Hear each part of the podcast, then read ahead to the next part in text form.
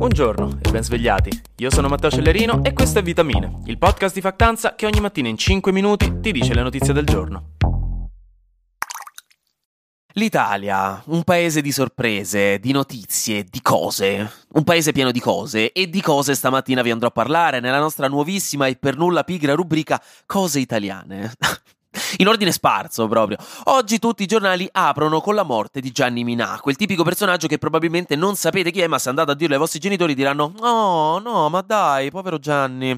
Provare per credere. Fu un giornalista italico molto famoso, leggendario quasi, nato a Torino nel 1938 e noto per aver intervistato nella sua lunga carriera un botto di gente, raga, ma cioè un sacco, veramente da Maradona a Fidel Castro, che nel 1987 tra l'altro intervistò per 16 ore di fila per un documentario che stava facendo. Ma è anche stato conduttore TV di programmi che ospitarono gente come Mohamed Ali, Enzo Ferrari, Federico Fellini, ma pure il Dalai Lama, Franco Battiato e andò a cena addirittura con Robert De Niro e Gabriel Garcia Marquez. Raga, palesemente una di quelle persone che se avesse avuto qualche anno di meno e gli avesse aperto WhatsApp avesse trovato che Leonardo DiCaprio gli aveva fatto gli auguri di Pasquetta con tanto di gif con i gattini che escono fuori da un uovo di cioccolato. Insomma, un personaggio ragguardevole e un giornalista molto famoso. Mancherà, più ai vostri genitori che a voi probabilmente, però mancherà. Riposa in pace. Andando su un altro personaggio ragguardevole, Alfredo Cospito invece si è visto rifiutare lo spostamento dal 41 bis ai domiciliari a casa della sorella dal Tribunale di Milano, ieri, anche se in teoria ci si aspettava la risposta venerdì scorso. In pratica i suoi avvocati avevano chiesto i domiciliari per motivi di salute, visto che sta abbastanza male per colpa dello sciopero della fame,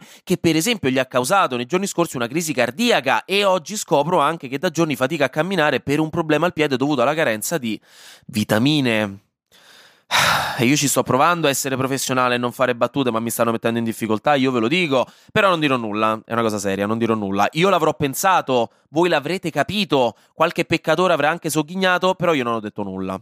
Comunque, il tribunale ha ritenuto che il motivo per cui Cospito sta male è una sua responsabilità, dovuta allo sciopero della fame che sta facendo lui, quindi non vale, e che le sue condizioni di salute possono essere controllate tranquillamente anche dal reparto medico del carcere, quindi insomma, niente domiciliari. Poi, buone notizie per i pendolari di tutta Italia e per chi è costretto ogni giorno a farsi 45 minuti di mezzi pubblici per spostarsi da Roma Sud alla Sapienza con gente sudata e ingombrante che ci manca poco che vi si siede pure sopra, per quelle rare volte che riuscite anche a trovare posto, perché si sa che la metro di Roma è un sogno febbrile ad occhi aperti. Tutto perché è stato dato il via libera ufficiale al bonus trasporti da 60 euro, per chi nel 2022 ha avuto un reddito totale sotto i 20.000 euro, o le 200.000 goleador per intenderci, no? per dare un metro di paragone valido, insomma. Il bonus sarà in totale di 100 milioni di euro, questo quanto è stato stanziato dallo Stato, e sarà utilizzabile per l'abbonamento per i mezzi pubblici locali, regionali, interregionali e ferroviari nazionali e se lo volete dovete pregare. Dovete andare su www.bonustrasporti.lavoro.gov.it se vi interessa, insomma lì lo richiedete se, se volete.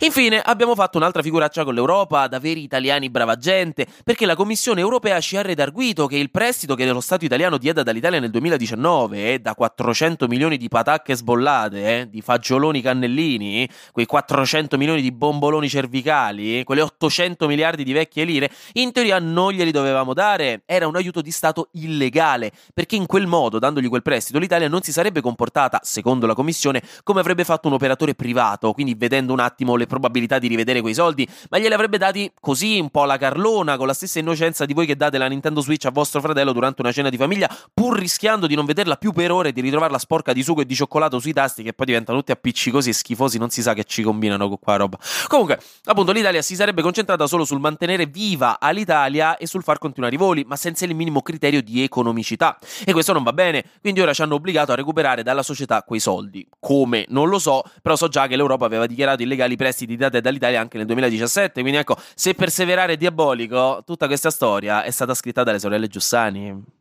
che sono le autrici di Diabolic, giusto perché, se no non si capisce la battuta.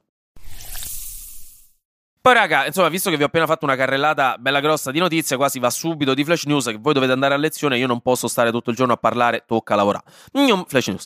Il governo israeliano ha bloccato temporaneamente la contestatissima riforma della giustizia con cui si renderebbe molto meno autonomo il sistema giudiziario israeliano e molto più difficile spodestare il primo ministro, una riforma che negli ultimi mesi ha attirato delle proteste enormi nel paese e uno sciopero generale rimasto nella storia. Il premier Benjamin Netanyahu ha detto alla Knesset, che è il parlamento israeliano, che per ora la riforma è bloccata ma sarà comunque ripresa entro la fine dell'estate per essere approvata. Per ora se ne discuterà solo un po' po' di più. A Nashville, negli Stati Uniti, nello stato del Tennessee, una donna di 28 anni ha aperto il fuoco con due fucili d'assalto e una pistola in una scuola elementare, uccidendo tre adulti e tre bambini, prima di essere uccisa dalla polizia a sua volta. Una tragedia come solo negli Stati Uniti possono continuare a vedere di settimana in settimana e Joe Biden ha ribadito la necessità di regolare maggiormente le armi da fuoco e nello specifico le armi d'assalto.